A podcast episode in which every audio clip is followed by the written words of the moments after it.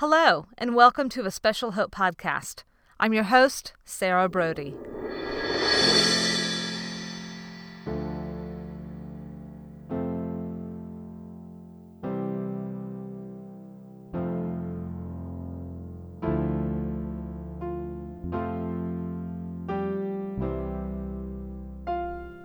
I just want to take a quick minute to say thank you for listening, and I'm so sorry this episode is late in airing.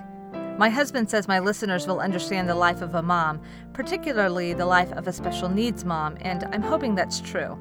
But I trust you to understand. I'm excited about this episode, though, and I think you'll love it as much as I do. I'm talking today with my friend, Jared Kennedy. I had the privilege of meeting him and his wife, Megan, at a conference. You'll hear our story in a bit. And we've had many chances to get to know each other better over the years and become friends. Jared has become my go to guy for everything that is special needs friendly in children's ministry. I've utilized some of the tools he's developed with his team at Sojourn and ideas for both ministry leaders and families in the seminars I give at conferences, and they've been such a great help. I know they will be for you too, especially if you're a ministry leader for children or even youth. Parents, there's encouragement for you too, as Jared is also the father to his daughter Lucy, who is on the autism spectrum. He also has two other daughters, Rachel and Elizabeth. He serves as pastor of operations and families at Sojourn Church Midtown in Louisville, Kentucky, as children's and family ministry strategist for the Sojourn Network, and as an adjunct instructor at Boyce College. He is author of the Beginner's Gospel Story Bible, and he and his wife Megan co wrote a book on planning a child dedication service called Before the Lord, Before the Church. He is also co author of The Proof Pirates and the Clap Your Hands, Stomp Your Feet Vacation Bible School curriculums.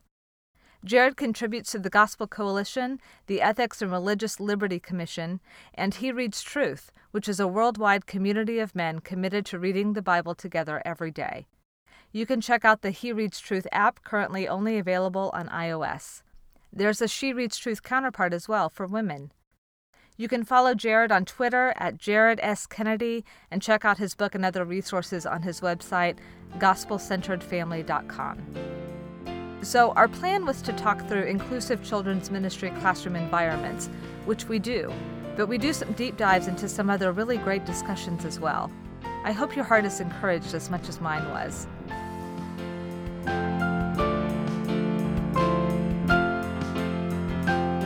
Hey, Jared, welcome to A Special Hope. Hey, Sarah. It's good to be with you. Yeah, I'm glad that you finally made it today. did, did, you get your sushi? I did. I did. I finally made it out of the grocery store. They made the, the sushi this morning, and it it is in the fridge. So we're excellent. Yes, we're in good shape. Awesome. Um, so tell us a little bit about yourself and your family. Yeah. So I'm Jared Kennedy. I'm married to Megan. We were married in 2002. So we've been married a good while now. And uh, we have three daughters. Uh, Rachel is 14.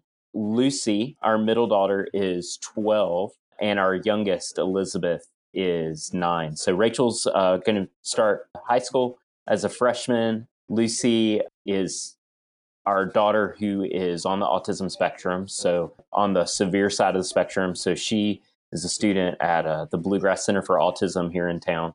And then our youngest, um, Elizabeth, is about to start fourth grade. So that's our family. So we're not too far off then, because we also got married in 2002. And we have a 15 year old, 13 year old, and 11 year old. So our freshman will be a sophomore and Sam's going to be a freshman, which is kind of terrifying. And Josh is going into middle school. So our kids are born just within a couple years of each other. And you and I met at a conference in Louisville. Was it Louisville? I think it was. It was a children's conference, right? And um, I think I was just tagging along with Kyle, actually. And you guys were, do you remember that? By the way? I do not remember that. So I You don't remember that? So I met Kyle because I went to church with his mom and dad when I first came That's to right. seminary. And That's right. I um, forgot about that. And so I knew Kyle before you guys were married a long time ago. Oh. And then and then I don't remember how we met. I remember you coming to our house and hanging out with Megan and I and us having a conversation Uh huh. later on. And I didn't know, I just wondered if we met online before that, but um, No. we may have met No, we were at a conference. conference. Was it in Yeah, we were at a conference. You know, I don't remember. I I'm don't pretty either. sure it was. It, it was when we were still living in Maryland. So Okay. I think it had to have been. I think it had to have been in Louisville, maybe Okay. at Sojourn. Maybe so. I don't. Maybe so. I don't remember where Kyle would remember where exactly it was Okay. because he remembers Cool. that kind of stuff. But you were teaching a class. You were doing a seminar Okay. um, as a children's pastor, and so I went to that one, and because I was at that time, Sam was a lot younger, and you know we were kind of just kind of going through a lot with with his diagnosis and things, Uh-huh. and and and at first you, it wasn't anything about disability it was just a seminar on, on children and teaching children and so i thought well maybe this could be helpful. And then you started talking about lucy Mhm. and and immediately i started looking around for your wife. I was like where's the mom? I need to meet the mom. And i thought okay i, I need to talk to these people afterwards. So when it was over i introduced myself and i think somehow through that we kind of figured out oh you know kyle and oh that's a cool connection. Yeah, yeah. and so I got Megan's phone number and we just kind of we just kind of connected there at the conference briefly. Uh huh. But then another time when we came into town, I contacted Megan and I was asking about a play date with the Yeah, kids. yeah, yeah. And she was like, Oh yeah, we've got this really awesome place at, at the church. So we got to go to Sojourn for that. Oh, cool. And um, so Sam and Lucy played in the playground area Awesome. and Megan and I got to talk for a little while. And then another time was when we came to your house. So it's just kind of been these random connections over the years. Um, and then when I started speaking at conferences, you were my first contact because I wanted to talk to um, a children's pastor, you know, someone who was in ministry for kids Mhm. about how can we minister to families of kids with special needs? What can families be doing ahead of time? How can they make a contact, a connection with a ministry leader? What can ministry leaders be doing to serve families better? So you gave a lot of really helpful information. I've given that seminar three different times now, and I'll be doing it again in the fall at the Wonderfully Made conference in Kansas City. And every time I talk about it, they're like, What website is that? I'm like, It's Sojourn. Go to Sojourn. and they've got a whole big list of all these things that, you know, I'm like, you can take it for what it's worth and use what you need from it. But it's an it's been an amazing resource and it's already been super helpful to to a lot mm-hmm. of families. How did you go into ministry? How did that start? And then tell us kind of the story of how disability informed your ministry work.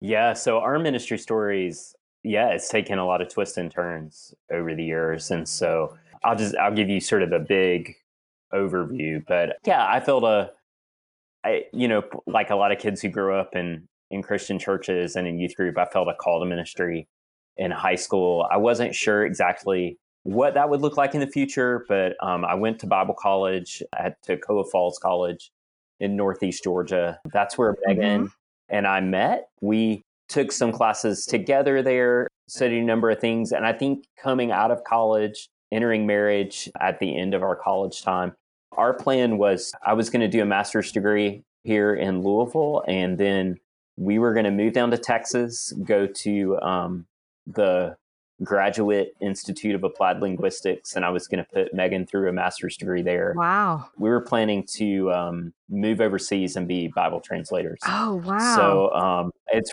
it's really interesting. All of my schooling is in Greek and Hebrew and linguistics, and uh, for the last twelve to fifteen years of ministry, I've worked with kids and done educational ministry, and I think I have one class in it. so from my wow. college and seminary time, And that's a different kind of language. it Those is different It is. It's a different kind of mission work, and so Right. it's probably dehumanizing that I, I joke about the unreached people group that I've been sent to as the little pygmies that run around at our feet. But um so no, I really I really love it. And I, I think it's a different kind of translation work too. You communicating complex truths in in simple language for children is a different different kind of translation work too. Um honestly our our daughter Lucy's diagnosis was one of the big triggers that transitioned that for us. And so right. I was serving here at Sojourn in a children's ministry capacity, but we had come to Sojourn really with the thought of we will serve here for a few years and they will be our sending church to send us to grad school down in Texas and then overseas. Right. And uh, Sojourn, even at that time, had a reputation of of sending missionaries, and so that was our reason for coming here. And as we moved through, you know, began to notice things that were happening with Lucy's development, and began to notice, you know, various delays and ask questions of doctors and look into therapies, um, we we kind of recognized the Lord was redirecting us to stay here in the states in a place where um, she could be cared for. And so the Lord really redirected our plans at that time and sent us yeah. into ministry here. And how did that affect you and, and Megan? Were you were you heartbroken over that? Was it did you grieve that? How was it kind of an exciting thing, even though it was terrifying at the same time. How how did you feel about that? I think that's one of those like yes, all of the above. I mean, you know, so you know your emotion, your emotional journey is kind of it. It has its ups and downs. I think I think there's times we've been really excited and thrilled about the opportunity to minister to families that we've had because of Lucy. I right. think there's times when certainly I think especially for Megan where this is not what I imagined, you know, my my ministry career would look like. Right. You know, expecting to be translating overseas. And so there's been times of of of a lot of grief. So yeah, I would say yes, all of the above. There were there've been times right. we've been heartbroken and times when when we've been excited. And and I think we still experience that. You know, I think any time that you experience any any sort of persistent brokenness. Um, mm. And that there's times when it's really appropriate to lament and be sad and heartbroken and grieve that. And then there's, you know, there's, there are those glimpses of hope. There's those times when, when you see the Lord step in and intervene and you, you really celebrate what he's doing there and, and realize, right. you know, had we not experienced this brokenness, we wouldn't have experienced our Lord in this way. Either other people mm. wouldn't have experienced our Lord in this way. Right. So tell me now about how dealing with your own diagnosis of autism in your own family. How did that change things in what you were doing in children's ministry as a children's pastor? Yeah, I think, man, I don't think I, you know, I've talked to people whose theology really, like the way they think about what they did, mm-hmm. completely changed. You know, I think Sandra Peoples has talked about this a little bit, like it, just kind of the way she even, yeah. the way she even thinks about God really changed drastically. And I don't think I experienced a um, my beliefs on paper taking a radical shift. But goodness, there are things I said I believed that I don't think I knew what they meant.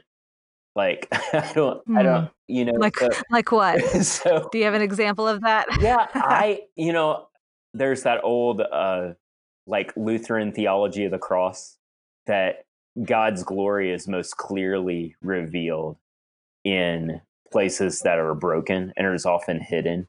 His character is most mm-hmm. clearly seen in weakness. Right. And um, you know, I could have opened the Bible and talked about Paul's thorn in the flesh, or talked about how Jesus told his disciples in the upper room, if you've seen me, and, you know, I think that's in Jesus and his incarnate humanity. And then ultimately, when Jesus is raised up on the cross in his weakness, he's like, if you've seen me, you've seen the Father. And said, yeah, this is the right. heart of God that in the midst of a place where Christ was broken for our sin, that's where we see his greatest glory. But man, I don't think I'd experienced that. I don't think I'd experienced what it looks like to to be crucified and to die and and to know mm. that's where God's glory is most clearly seen. And I think I've I've come to a lot deeper convictions about you know that parable of the banquet where the eh, Jesus is invited to a banquet at the Pharisees' house. Yeah. And the Pharisees are jockeying over who is going to have the best seat at the banquet table, who's going to be seated most closely to the right. host. And Jesus says, you know, when you come to a banquet, don't sit at the head of the table, sit at the very end so that you're not embarrassed when the host comes in and says, yeah, I didn't want you sitting right next to me. You've got to move further away. But rather you put yourself, you rather put yourself in a place where Jesus might come all the way down to the end of the table or the head of whoever's at the head of the uh, table, the host would come all the way to the end of the table and invite you up closer to the head. Right. He said, in fact, when you throw a banquet, don't throw banquets for people who can repay you. Go out in the streets and to those who are are blind and lame and crippled, to the people who are on the absolute margins of society, and invite people who can't repay you. Mm. Because then in my kingdom, when they can repay you, you'll receive a reward instead of receiving your full reward here. And I, I think there's just a beauty in that. There are ways in which our daughter cannot repay us as parents in this life. Mm. Um, yeah. That I, and that are even maybe even the ways we love her and serve her are unseen. I know there are ways. My wife's out of town this week. That's why I'm running to the grocery store in the morning to get sushi before podcasts. Right. And uh, and so I, you know, after carpool, swing by the grocery store and get sushi so I don't have to cook tonight. But I know there are ways I think I experience it when Megan's out of town that she serves our children and especially Lucy every single day that are unseen right. by the world um, that Lucy can't repay her for. And yet in glory, I think we have this beautiful promise that God has the ability to make even those who suffer from and have unique needs, even those who who suffer from unique disabilities will enable them to pay us back in a way that that we we don't experience now. And I, right. I just think that's a picture of the cross and the way that uh, God's glory is displayed through weakness. That I think theologically, I would have said, yeah, that's true. I probably wrote that in a paper in seminary at some point. Um, but I, I didn't, I didn't know it on an experiential level right. until the oh Lord granted granted Lucy to us. Yeah, I think there's a lot of things that we knew in our heads, and we could, you know, kind of ascend to a knowledge of something, but then to experience it for yourself, that's a completely different kind of of knowledge. You know, kind of like the difference between gnosis and epignosis, right? Yeah, that's with, right. With head knowledge versus versus heart knowledge. So, yeah. you know, we move from a, a, knowledge of God, a head knowledge of God of, you know, well, yes, I, I believe that what this says is true. I, I, I affirm that, that this is true, but then believing it and, and living it out and experiencing it is, is a completely different story. Look at you, Sarah, quoting Greek first thing in the morning. That's impressive. I know. You know, I feel kind of impressive. Um, no, I learned that from from Wayne Barber in Precept Bible Study. Okay, I learned that from awesome. Wayne Barber, and and I just I remember the way that he taught it because he had this this big old smile and the way that he talked, and it was just it it just sticks with you. Uh-huh. And while you were talking too, uh, just to balance out the whole Greek thing, I also thought of Downton Abbey. So, okay, in Downton Abbey so we're currently, my husband and I are currently watching through it. And which I have to say, I have to give a shout out to my husband because he is he is enjoying Downton Abbey, and I don't believe that he's embarrassed by that one bit. So I started rewatching it just because I wanted to watch something while I folded laundry or whatever. And then he came home and, and we got into it, and now we have to watch it together. So I don't get to watch it on my own. I have to wait for him. And now there's a movie coming out, so he's excited to kind of finish watching it, and then we're going to see the movie together. Anyway, in Downton Abbey, you know, it's very proper in how they have dinner. Their dinners uh-huh. are very proper, and there's a seating order. Uh-huh. And so the host has to sit in a certain place, and then they have their special guest seated close to them, and then everybody else is on kind of the outskirts, and it, and it goes around. And there's one episode where somebody, I forget exactly who, starts to sit in a certain place, and they're like, "No, no, no, no, you're you're not going to sit there." And they're they're trying to kind of pair people together, like, "Oh, you know, my daughter needs to marry this guy so we're going to seat them together and so normally he would sit here but so they have to tell someone no no no you're not sitting in this place of honor you're going to sit down there and it's kind of an embarrassment so when you're talking about start out sitting in the place of embarrassment, then you can be moved up to a place of honor versus the other way around. Downton Abbey was the thing I was thinking of, not Greek. So, yeah, if that helps to kind of balance out my uh, my thought process. Yeah, I think I think that has a lot of practical implications for the way we do ministry too. Right. And so I I think well I don't know the, you know there's just all those statistics about how how reticent churches are to welcome in kids who have unique needs and right. you know I think at, I don't know when I was first starting out in ministry you know somewhere between 12 and 15 years ago. You know the big was thing was to have and maybe this is still a big thing i don't know but um to have like a big attractional children's ministry. So you know we built a playground on our children's wing. Like you guys got to play right. in and and and i, th- I think we did and it's phenomenal. Um, i was so impressed by that. It was incredible. And so and so you know there i think there are really cool things about that you know that are welcoming for families that are contextualizing and I think that's awesome. But I think too, it can when a family is is maybe coming from a, a background where a, a, kid who's in the foster system has experienced trauma um, in their past, or mm, right. a kid just has behaviors that are difficult in the classroom environment. It can put you in this mentality where the glory is all outward and you kind of mm. try to you keep that at arm distance rather than really believing that the true glory is not in the beautiful playground, but it's in the weak places.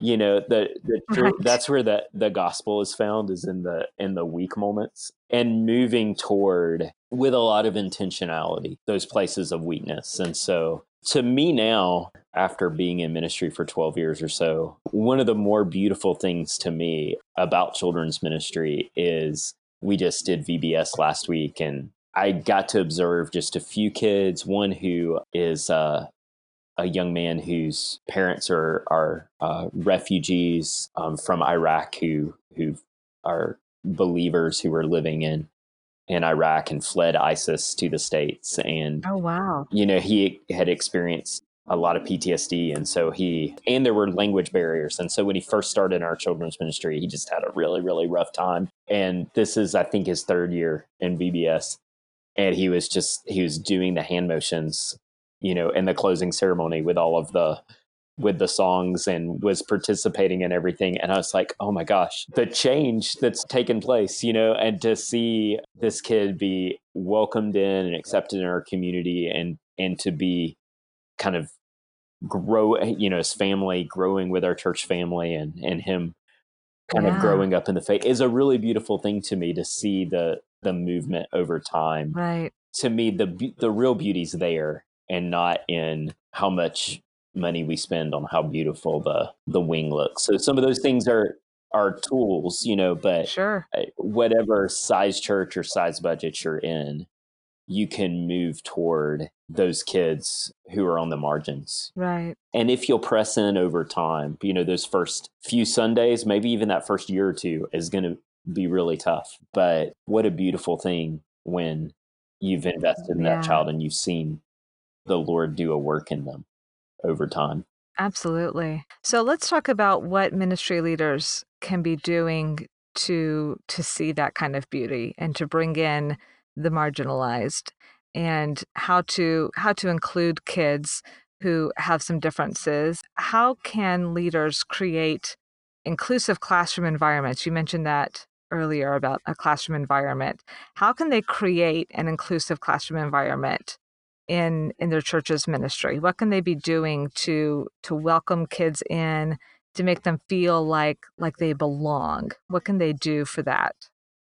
Yeah, I mean, I think uh, the first thing I would say is just that inclusion starts with hello. You know, it, it doesn't it doesn't start in the actual classroom itself, but it starts um, mm. when the family first arrives at the door. At the door. Right. That's right. And so I, you know, and I think it's always a good thing. You know, I think sometimes some disabilities are more visible than other outwardly visible than others. Right.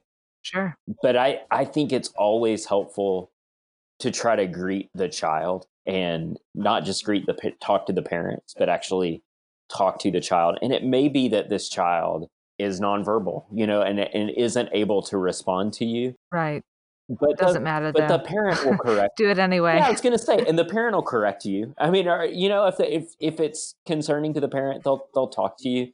You've actually like communicated in moving toward that child that you care about them. Right. And I I don't think most moms and dads are going to be offended by that. Like they're No. they're going to be really excited that you want to welcome their child. And so yeah. I, I would say that's one of the first things. And then I, I think just being really intentional, I think particularly, you know, I mean, I would say just your average suburban parents with typically developing kids, you, you come to church and you're thinking about maybe the coffee and getting to the service and just getting your child checked in and dropping them off as quickly as possible. Right. But I think if if you've got a child with unique needs, you got a ton of questions about like mm-hmm.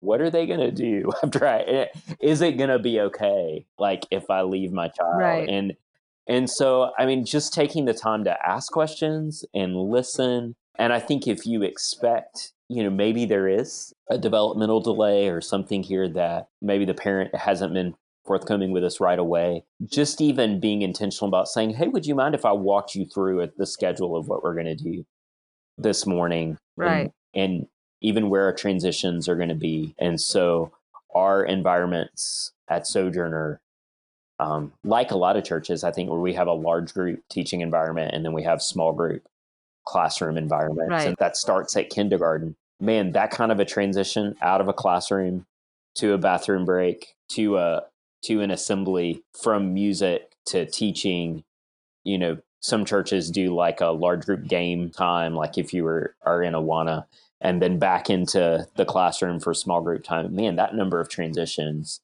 can be really difficult Right. for a lot of kids. And even just being able to walk through that with a parent ahead of time and and allowing that parent to Mhm. gauge that's going to be hard for him or her, you know, and and being able to begin to have conversations about what that looks like at from the very beginning, I think is is really helpful. So do you have that written down? Is it something that you're showing the parent or the kid? Is it like a visual schedule or is it just uh I'll talk you through it? How do how do you do that with the parents and with the kid? Yeah, so we don't have it written down out in our like welcome area. And so most of the time at first, we're just talking through it with the parent in terms of the welcome. Okay. But then we do have it on the we actually have picture schedules on the wall okay. in the classroom. Those are so great. And I think that's really helpful. I think it's really helpful for every kid and not For all kids. for all kids.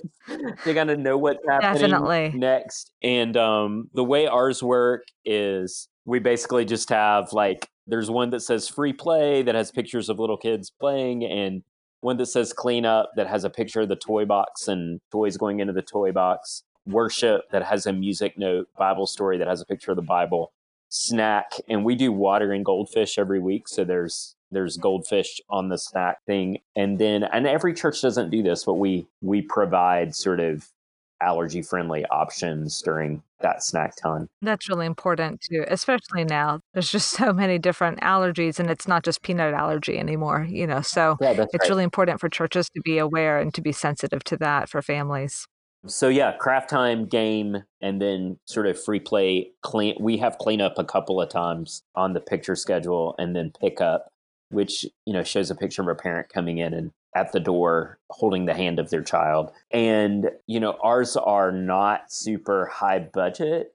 You know, I've seen magnet picture schedules, but ours are, um, you know, basically we printed these out and we laminated them and we put Velcro on the back hmm so that we can velcro the the movements of the class up and down Right. and take them away as they happen and that that picture schedule you know allows kids the opportunity to kind of know what's happening next and so some of our kids with with unique needs that's really essential for them to know that and others um, right. i think but i think it's helpful for the whole class Right. Absolutely. So, what other kinds of tools can classrooms have on hand for those with with unique needs, like fidgets or special writing tools or what what do you what do you use in your classrooms? What do your teachers use? Yeah so we have fidgets we have the like you know little squeeze balls and little things that kids can play with to help them help them pay attention.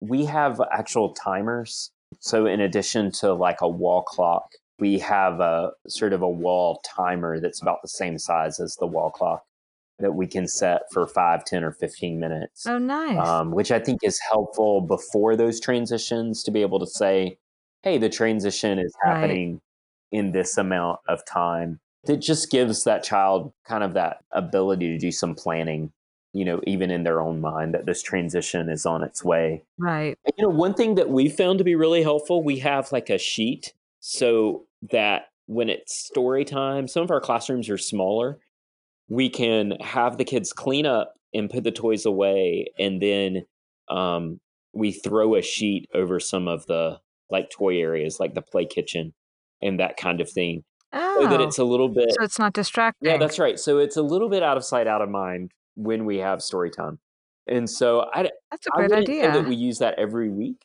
but it's been a really helpful thing to be able to kind of throw that over eh, you know it just helps helps with focus. Right um, I I don't know. The other thing is not really a tool, but just you know something we do in training is that I think it it's good to offer kids choices, but to offer kids choices that hmm. ensure their follow through. And so on the schedule, and so we we're training our teachers to say things like, "Not do you want to go to worship or not," and and you know, uh, right. Uh, a teacher can do this without thinking, where they're like, yeah, "It's time to go to worship. Do y'all want to go to worship?" And it's like, don't give them that option.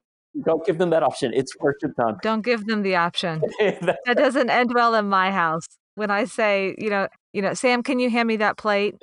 no. Well, um okay, okay i'm not actually asking you i'm i'm and he's like well then why did you ask me if you ask me you give me the option to say no like, okay, that's fair. Give me the plate. so yeah, I I understand that. That's right. And so some of the things we do is is I don't know, kids want freedom just as much as we do. Right. And so I think giving choices can be helpful and empowering for mm-hmm. kids. Mm-hmm. But we're trying to train our teachers to give choices that ensure follow through. And so an example would be do you want to sit with me during worship or do you want to sit with your friends? Ah. You know, do you do you want to sit in the front during worship or do you want to sit in ah, the back? Yeah. Well, at this point, we've given a good choice that's allowing some freedom. Do you want to fidget during worship or do you not want to fidget right. during during worship? Do you want you want headphones during worship or do you not want headphones during worship? Worship is not optional. Right. Like we're we're gonna go we're gonna sit with our classroom out during the worship time. But I've I've empowered the child with some level of freedom, some level of choice. Right. And so I don't know, maybe that's manipulative, but I but I think I think it's a way for us to both empower the child to say, "Hey, I've got I've got within boundaries. Right. I've got some level of being able to choose my own adventure during class today. Right. And yet I'm doing that in such a way that it ensures kind of follow through with the schedule, with our inclusion goals right. for the class yes. time. And so that's something that just start teaching our teachers how to do that has been really helpful for us. Right. So. Those are great ideas. Those are really great ideas. Having giving kids choices within boundaries so they're they're teacher approved and setting timers that's helpful for kids to know that's helpful for all kids but like you said it's it, it can be crucial for some kids to know to mm-hmm. avoid meltdowns and, and that kind of thing. Putting things out of sight with just by throwing a bed sheet over over the top of, of things that can kind of help lessen the distractions during during teaching time and giving choices for worship and uh, those are all excellent ideas so, moving in a little bit of a different direction, let's talk about what ministry leaders can do to help families through a diagnosis. And you touched on this briefly what teachers can do if they suspect a kid has a diagnosis but hasn't been told. So maybe there's something that a parent hasn't hasn't said, you know, they haven't told the teacher, "Oh, you know, he has this issue or this disorder or or whatever and and parents have all kinds of reasons for for not giving that kind of information and that's that's up to them to do it, it is helpful for teachers to know if there is a diagnosis or if there is a particular issue that a child struggles with but if a kid comes in to the children's ministry and the teacher discerns that there's something just a little bit different, a little unique about this child that might require some special attention, but the parent doesn't give any specific instruction, how can the teacher start that conversation with the parent? It, or should they? Should they yeah. even say anything at all? Should yeah. they should they wait? Maybe if the child comes for a few weeks in a row and then you know a month or two down the yeah. line you're seeing the same things the same issues and yet the parent still has not said anything how do ministry leaders approach a parent with that do they go to the children's pastor and say you need to talk to them does the teacher do it what suggestions do you have for ministry leaders who are in that kind of position? I think this is super important. I i think you know one of the cool things about kind of the tools we talked about a minute ago is that if those tools are in place on a weekly basis, whether you have kids with disabilities in your classroom or not, if you're using using the picture schedule all the time, if you're um, maybe setting timers all the time, your your teachers have sort of in their culture the fact that there's I don't know there's fidget options or and they're going to give empowering choices that ensure follow through. Um, if that's in your culture all the time, sometimes you can put up with a child who maybe um, has a disability which you aren't aware of. Mm. What that is, you haven't been given a ton of information. The classroom environment still helps, you know, include that child and kind of gauge their participation right. and you know encourage not gauge but encourage their their participation right. but getting back to your question i th- i think that um yeah i think it's really important i think there there's some folks who work with kids with disabilities as like their career. Um, maybe they're in the education or education system, or they work for a therapy center, and you know maybe you observe behaviors in the classroom, and, and you know you're passionate about serving in children's ministries on Sundays, in addition to what you do for your career, because like you love kids and you're passionate about right. that, and then your job during the week is maybe to actually really diagnose a child right. or recommend them for diagnosis. Right.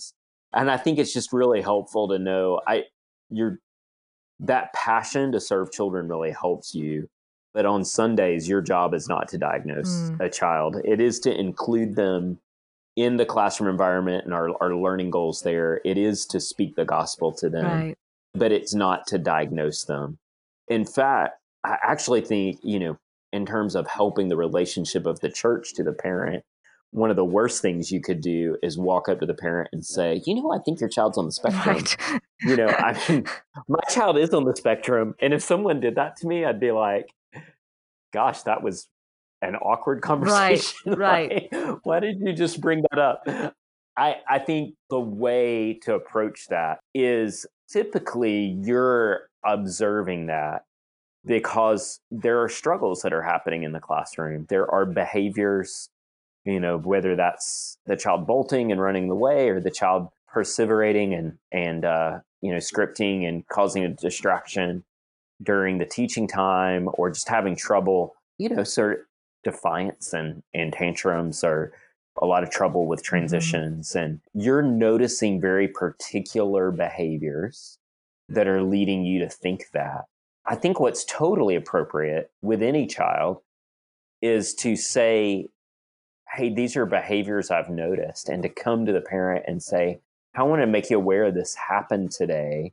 Um, I want to let you know what we did in terms of helping redirect your child or or in terms of helping you know we we use this picture schedule we we set some timers to help with transition but i wanted to ask you to uh, are you aware of anything else that we could do that would help your child be included? Right. And take a posture of real humility and learning mm. from the parent. Now, that can be done poorly too. You know, it can be man, your child had problems. Right. Can you help us? You know, like, I've been on that side of the like, fence too. I, I, have been I've been on the receiving end of, um, of that part of things before, and it's it's not pleasant. Like, oh man, so here are the issues that we had today. That's right. And so I do think I do think there's a patience with that. There's like, man, this is a child's first time, and they had some issues. This kid, you know, kids who are just experiencing separation anxiety sometimes can have issues like mm-hmm. this. Kids who had, for whatever reason, refused to eat their breakfast this morning and they're having blood sugar issues during Sunday school have those issues during Sunday school where they they get defiant. First of all, I think as a first response, especially on a child's first week, not to make this a battle, right. Not to make this a a like huge discipline issue where the child is set in the corner. Right but where you are kind of humbly in a place posture of inviting mm-hmm. that child to participate, trying to connect with that child, redirect them so that they're included. You're using those tools of for inclusion that I talked about a moment ago. And then I would say, you know, if over, like you said in your question a minute ago, if over a few weeks this is persistent, to then humbly go to the parent and first of all explain all the things you're doing to try to help the child be included. Then explain a few of the behaviors that have persisted. Mm. And then try to work with them to make a plan for inclusion, not for you got to fix this before the child can come back right. or you know not coming to the parent exasperated but really genuinely in a humble way saying how can we partner together and or you know maybe there are things that have been helpful for your child at home or in, in a school setting right. that would help us make our environment more inclusive right. for them as well i i've found that when you're i don't know when you have a team member who can approach that in a really humble way with a parent it's at that point that the parent's like oh man i probably should have told you this before. Right. But you know, we've been working through a diagnosis process or or you know we've noticed the same things at school and these are the things we're trying there. You know in fact my child has an iep do you think we could, could we could share that with you and maybe you guys could try some of the same things? Right. you know it's at that point where some parents will see that intake form for special needs ministry on your website and they'll fill all of that out for you or they'll actually come to your church maybe through a ministry like key ministry who's who's encouraged them to come to you. Right. That happens sometimes but i think a lot of parents are just especially when they're first going through they're figuring things out themselves. Right. they're first working through that diagnosis process. And man it's just overwhelming to figure this out for school right. you know each week. And it's the weekend and it's hard to think about this here too. You know if you come with a humble posture of a helper who really loves their kid and really wants to see them have a good experience in children's ministry, have a good experience in Sunday school, have a good experience in youth group, and just you want to make sure the parents aware of how things have been going and so that you can learn from them how to help their child. Right.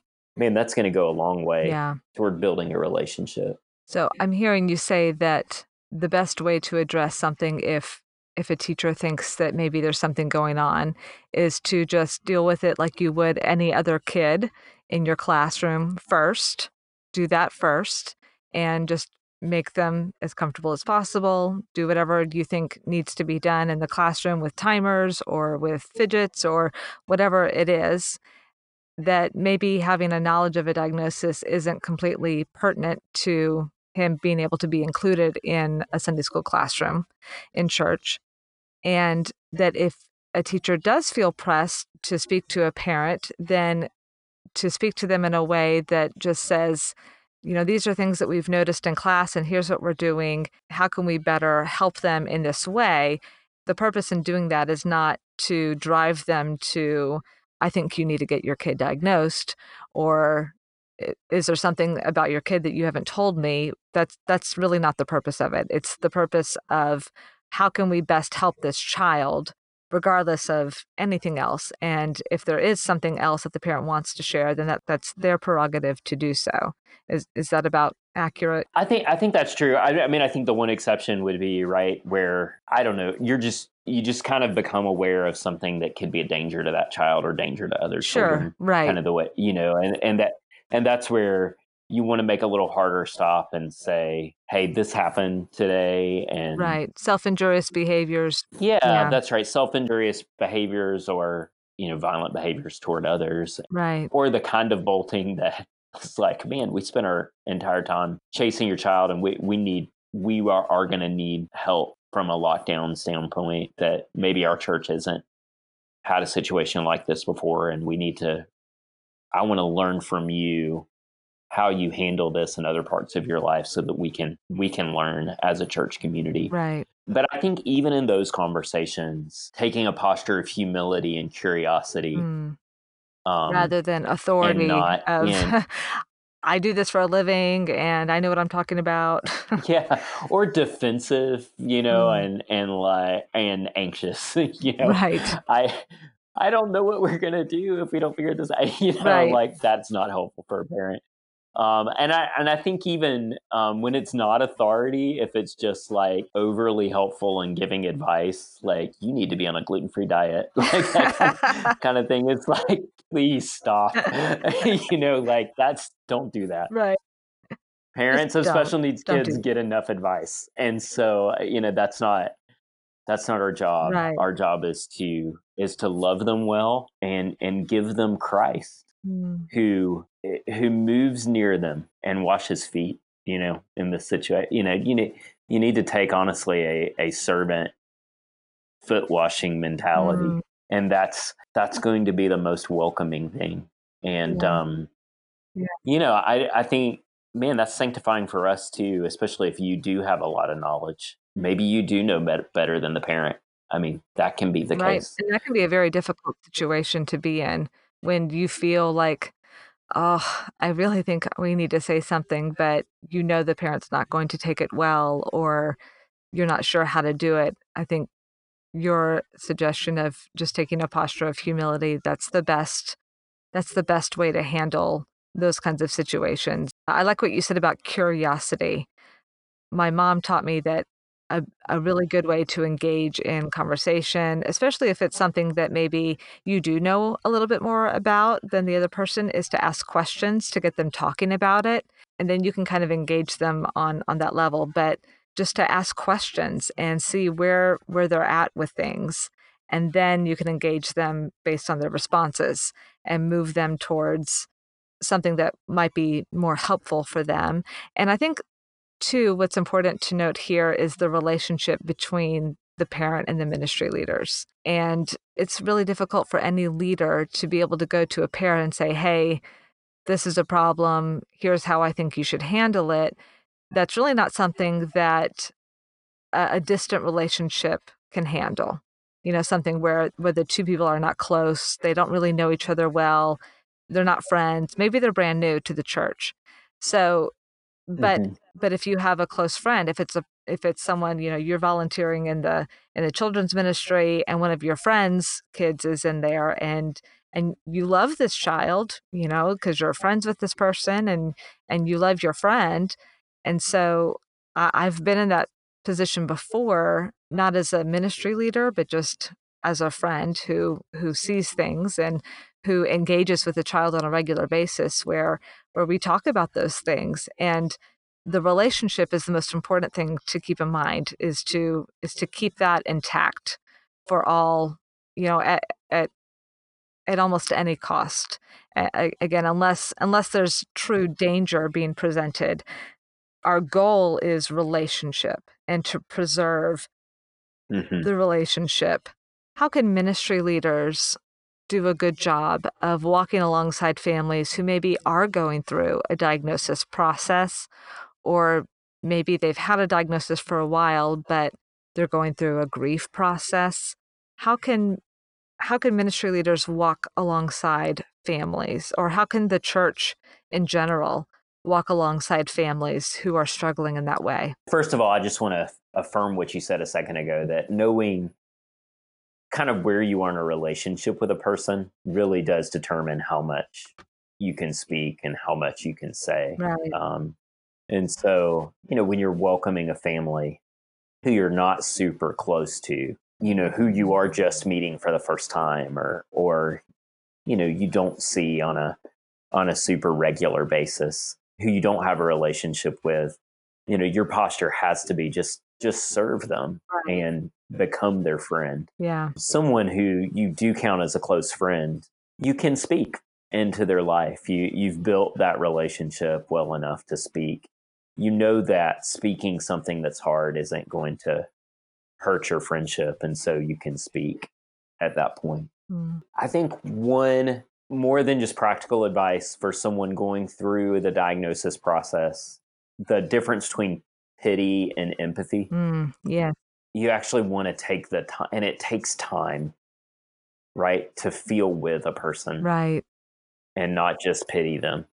And I think, you know, just my own is- experiences, um, Megan and I in various seasons kind of we grieved through our own diagnosis process sometimes at different paces. There were times when I was so busy trying to get her into therapies or get us signed up for a Medicaid waiver program and and work through all that paperwork and things. I was just working really hard at doing all the things that needed to be done to take care of Lucy Right. that I hadn't slowed down long enough to feel. You know, some of the time we missed each other because those were the times maybe when Megan was feeling things most intensely. Mm. And then when I finally slowed down enough to feel, she was like, Man, it's hard to feel now when I was feeling so much then. Right. and you weren't here. Um, and so I've already I- done I that, think- and I, don't think- really want to do it again with you. So I don't really want to do it again. I'm done. you could just do it on your own, that'd be Um, great. Thanks. and so I, you know, I think that's even hard within a within a marriage. Yeah. Certainly, it's hard within our other relationships too. But I think the importance of kind of knowing the moment and knowing is this a moment when what's really needed is kind of the practical help and helping the person get to appointments. And and you know, practical help is needed in the midst of the deep emotions and the grief too. I mean, that's Right. that's the days when you don't want to cook, and so bringing takeout over or sushi in our case um, and uh, From Fresh Market. you know, bring it. that's right.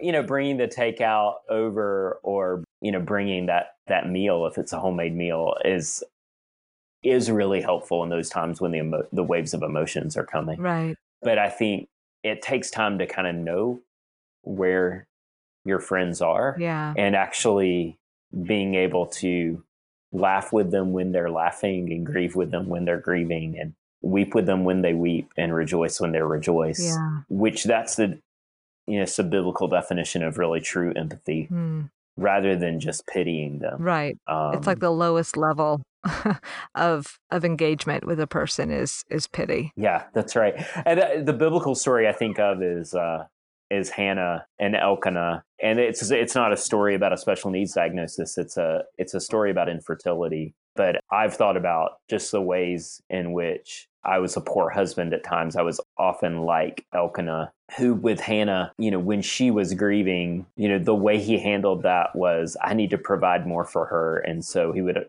give her a double portion of food and like i should feed her more. You know that's just kind of it's like dude this isn't helpful Here, you can't have a Um, child. so- Here's some food. Here's here's extra food for you you know and Right. and I, I think that there's so many r- things wrong in that you know, they were he was polygamous too and so you know it, it it created extra jealousy in the household and you know there's lots of things that happened there but i mean you see sort of the bad fruit that took place in the family relationships because Elkanah, rather than taking the time to to empathize with her, just kind of poured on the pity. Right. and- and tried to move her through it. Like here, it'll be fine. Eat some food, take a nap. It'll be good. Yeah, rather than being present. Right. And I think we need both in our family relationships and in, which was not really the question you asked. You asked more the question of the church, but I, I think in your friend relationships too, we can, which is probably the better analogy there is Job's friends Yeah. who at first did a really great job. They came, they showed up, they were there and they were quiet and they listened to him. Yes. And you know, they they got it right at first At first. until they open their mouths. Yeah. and then we have chapters and chapters of Then it went downhill advice from giving. there. So I, I think to begin that way, you know, to show up, to be there, to listen, to be quiet, to be quiet Yeah. and hear. And then I think the next step is to actually minister and serve, Mm. right? And and to wash feet rather than press into theologizing or or uh, advice giving. Mansplaining is not helpful, You know, especially for another I- you know man. what's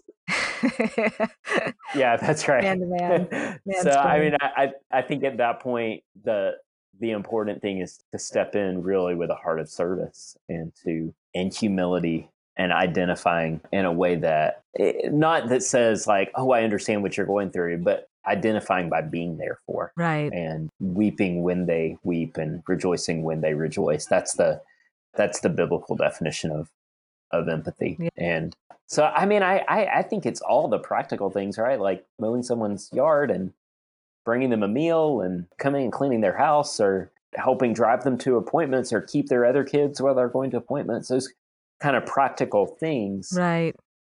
But I think I think the first step is slowing down enough to be present and Yeah. to and to hear. Right. I think that's excellent. I would say the same thing. We've talked a lot about encouragement and things and, and you've talked about the beauty of, of the gospel and, and disability and and and how to be there for families and how to minister to kids. What is your special hope in disability? And and this could be a, a hope that you have as a father or as a pastor that you want to tell other families. What is your message of hope in disability? I think that we have a God who we're just talking about empathy just a moment ago, Mhm. and that we have a God who empathizes with us. So Hannah's prayer has really ministered to me. And um, in verse 10 of 1 Samuel chapter 1, she says, Lord Almighty, if you will only look on your servant's misery and remember me, and not forget your servant, but give her a son, then I'll give him to the Lord for all the days of his life. And so she opens up and basically kind of lays down all of her hopes, which in that society would have been to have a son who could take care of her when she was old, who could be that breadwinner, who would take care of her, maybe if she was a widow later on Right. she lays that down and says, I'll give him to you if I can know that you hear me in my pain. Mm. And then she names him Samuel, which means God hears. And what she says is, My real heart at the end of the day is that in the midst of my grief, in the midst of the way I suffer, to know not just that others grieve with me, weep with me when I weep, and rejoice with me when I rejoice, not just that others can empathize with me, but that I have a God who is who empathizes with me in the midst of my suffering. Yes. Um, and that's the Christ we have. Mm. We have a high priest who's able to sympathize with us in our weakness, who's able to know us in our suffering because he was tempted in the same ways that we are. And so I, I think this is it's a great hope for a parent who has experienced times of being heartbroken, who has experienced grief, who has has experienced the death of dreams and the Lord maybe moving you in one direction and and causing that right turn Yeah. in a different direction. Mm. To know that he's not just a God who's like fated you to do something different because he had a different plan, but he's also a God who knows you and loves you and who empathizes you and hears you truly in the midst of your pain. And that's a beautiful hope to me as we show empathy to families, as we welcome kids into classrooms. My heart would be in the way that we care for families that in in our empathy they'd get a little picture of a God who hears them. Yeah. That's beautiful. I love that. Thank you so very much for the great conversation that, that we've had today.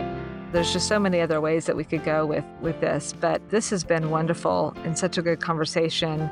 I think you've given some very practical helps and just encouragement from, from your own life and as a dad and as a ministry leader who's who's seeking to serve families and not just do things for the kids, but your goal eventually is is to serve alongside them and with them, and that they would be an active participant in the gospel, and which I think is just beautiful. So thank you so much for for taking the time today and we've covered a lot of ground. So I think it'll be very useful and, and helpful and such an encouragement and, and a true hope in, in our high priest. So thank you so very much for joining me today. It's a joy to be with you, Sarah. Thanks for having me.